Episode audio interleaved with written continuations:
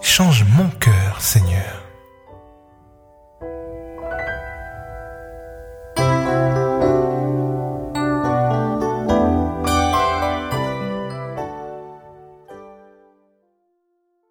Pierre répondit, Il faut obéir à Dieu plutôt qu'aux hommes. Acte 5, verset 29. Bonjour à toi, ami auditeur. J'espère vraiment de tout cœur que tu vas bien par la grâce de Dieu. Et s'il y a quelque chose qui ne va pas, sache qu'il y a ton Père dans les cieux qui est prêt à entendre. Parle-lui, dis-lui ce que tu as sur le cœur et il t'écoutera et il t'entendra. Aujourd'hui, laissons l'Esprit de Dieu guider nos cœurs dans la compréhension de sa parole. Nous continuons notre étude au sujet du sabbat et nous verrons la plus grande contre-vérité de l'histoire. Avez-vous déjà remarqué que les choses ne sont pas toujours ce qu'elles semblent être? Pendant des siècles, les savants ont cru que la Terre était le centre fixe de l'univers et que tout y compris le soleil et les étoiles tournaient autour d'elle. C'est un libre penseur polonais portant le nom de Copernic qui détermina que la Terre était elle-même en mouvement et tournait autour du soleil. Il compara cela avec l'illusion de, stabilité parfaite que peuvent avoir des marins voguant sur une mer calme, tandis que tout se déplace autour d'eux. De la même manière, les mouvements de la Terre peuvent effectivement donner l'impression que l'univers entier est en rotation. Ce n'est pas parce que le Soleil et les étoiles semblaient tourner autour de la Terre que cela se produisait ainsi. Le simple fait que vous croyez quelque chose ne permet pas d'affirmer que c'est une vérité. Ce n'est pas parce que tout le monde croit que cela est ainsi que cela est la vérité. Réfléchissez à l'exemple de l'araignée. Aristote la classa parmi les insectes qui, comme on le sait, ont six pattes. Pendant des siècles, personne ne remit en question la classification du grand Aristote. Et tout le monde supposa, donc, que les araignées étaient des insectes et par conséquent avaient six pattes. C'est Jean-Baptiste Lamarck qui décida de classer l'araignée parmi les arachnidés ayant huit pattes. Le simple fait qu'une chose ait été acceptée pendant des siècles n'en fait pas une vérité. Est-il possible qu'une tradition ou une idée couramment admise depuis longtemps se soit glissée au sein de l'Église chrétienne. Des millions de personnes ont-elles ainsi pu accepter un mensonge à la place de la vérité sans s'interroger à ce sujet? D'après toi, est-il possible que la plupart des églises aient mis de côté un commandement de Dieu pour suivre une tradition humaine? Et se pourrait-il que cette tradition, ayant été adoptée depuis si longtemps, qu'elle ait été considérée comme une vérité alors même qu'elle est exclusivement d'origine humaine Le livre de l'Apocalypse prédit que Satan essaierait de tromper l'Église chrétienne. Réfléchissez à cette étonnante déclaration que l'on trouve dans Apocalypse. Il fut précipité, le grand dragon, le serpent ancien appelé le diable et Satan, celui qui séduit toute la terre habitée. Apocalypse 12, verset 9. Satan est un serpent. Il séduisit Ève dans le jardin d'Éden. Il ne cesse de tromper les hommes et les femmes. Satan est un imposteur. Ne serait-il pas logique qu'il essaie de promouvoir une religion contrefaite La valeur d'une contrefaçon réside dans sa ressemblance presque parfaite avec l'original aucun faussaire au monde ne s'appliquerait à contrefaire un billet de 3 ou de 13 dollars. Pourquoi? Tout simplement parce qu'il n'existe pas d'original de ces billets. La stratégie de Satan est d'imiter des vérités divines et surtout d'attaquer les commandements de Dieu. N'est-il pas logique que Satan attaque la loi de Dieu?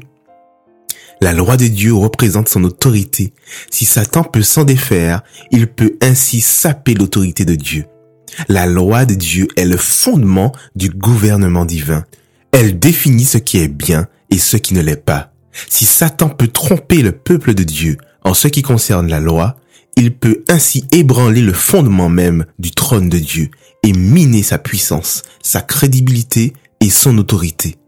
au cœur même de la loi se trouve, devinez quoi, le sabbat. N'est-il pas logique que Satan, le grand mystificateur, s'attaque au Créateur en défiant le symbole de la création, le sabbat? Ami auditeur, t'es-tu demandé comment le sabbat biblique passa du septième jour au premier jour de la semaine, du samedi au dimanche? Si la Bible est tout à fait claire à ce sujet, pourquoi tant de gens sont-ils dans l'erreur? Quand fut-il changé et surtout, pourquoi? Une chose cependant est certaine, Dieu ne changea pas le sabbat. Le prophète Malachi cite ainsi les paroles de Dieu. Car c'est moi l'Éternel et je n'ai pas changé. Malachi 3, verset 6. Il y a des personnes sincères au cœur honnête qui, lisant le, récit de la création dans la Genèse, découvrent que Dieu se reposa le sabbat du septième jour, le bénit et le sanctifia. Ils découvrent que Dieu établit le sabbat à l'époque d'Adam, 2300 ans avant l'existence de la nation juive. Ces chrétiens qui recherchent la vérité lisent les dix commandements, écrits du droit même de Dieu et arrive au quatrième. Souviens-toi du jour du sabbat pour le sanctifier. Tu travailleras six jours et tu feras tout ton ouvrage. Mais le septième jour est le sabbat de l'éternel ton Dieu. Exode 20, versets 8 à 10. Ils sont alors dans la confusion. L'église qu'ils fréquentent observe le dimanche. Cela les rend perplexes car le commandement du sabbat qu'ils ont lu leur paraît clair. Ils lisent dans Ézéchiel 20 verset 12 je leur ai aussi donné mes sabbats comme un signe entre moi et eux. Ils découvrent que le sabbat est un signe entre Dieu et son peuple.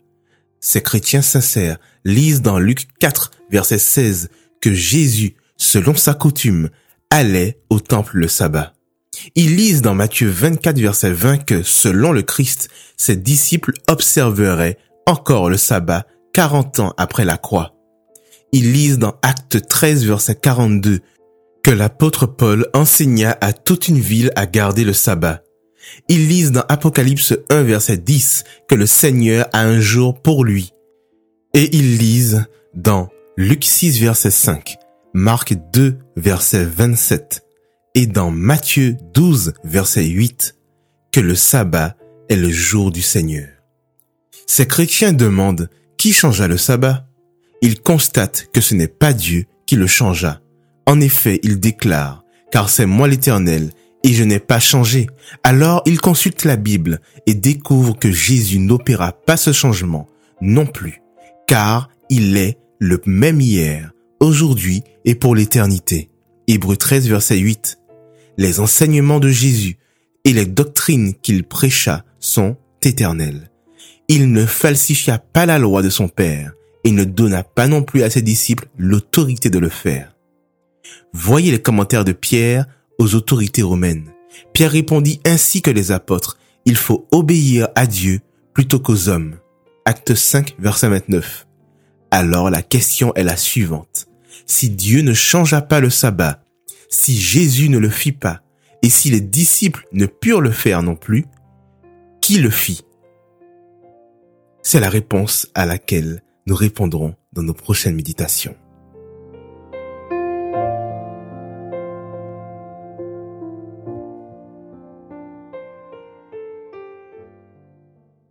Prions ensemble et demandons à Dieu de nous guider par son esprit dans la compréhension du jour du repos, le sabbat. Père, nous voici inclinés devant toi, pauvres pécheurs. Père, nous te demandons pardon, pardon pour nos erreurs, pardon pour nos pensées, pardon pour ce que nous faisons qui nous éloigne de toi. Père, lave-nous dans le précieux de Jésus, purifie-nous, sanctifie-nous et que nous soyons trouvés sans tâche en cet instant. Père, nous te sommes reconnaissants, car tu parles à notre cœur par ton esprit.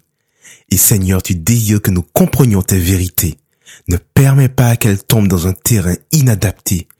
Et que Seigneur, les soucis de la vie, que notre travail, que nos préoccupations, que nos loisirs, que quoi que ce soit, ne viennent empêcher à ces vérités de croître et de trouver un terrain favorable. Ce que tu désires, Père, c'est que nous comprenions tes vérités, afin que tes vérités nous libèrent, afin que tes vérités nous consolent, nous accordent la paix intérieure et que nous, marchions en nouveauté de vie avec toi.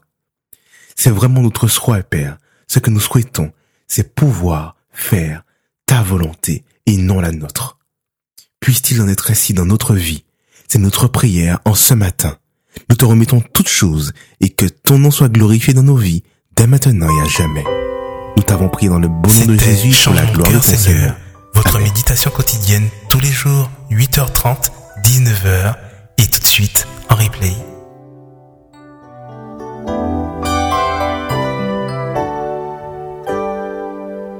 Tout au fond de mon cœur, oui tu m'as délivré. Tu as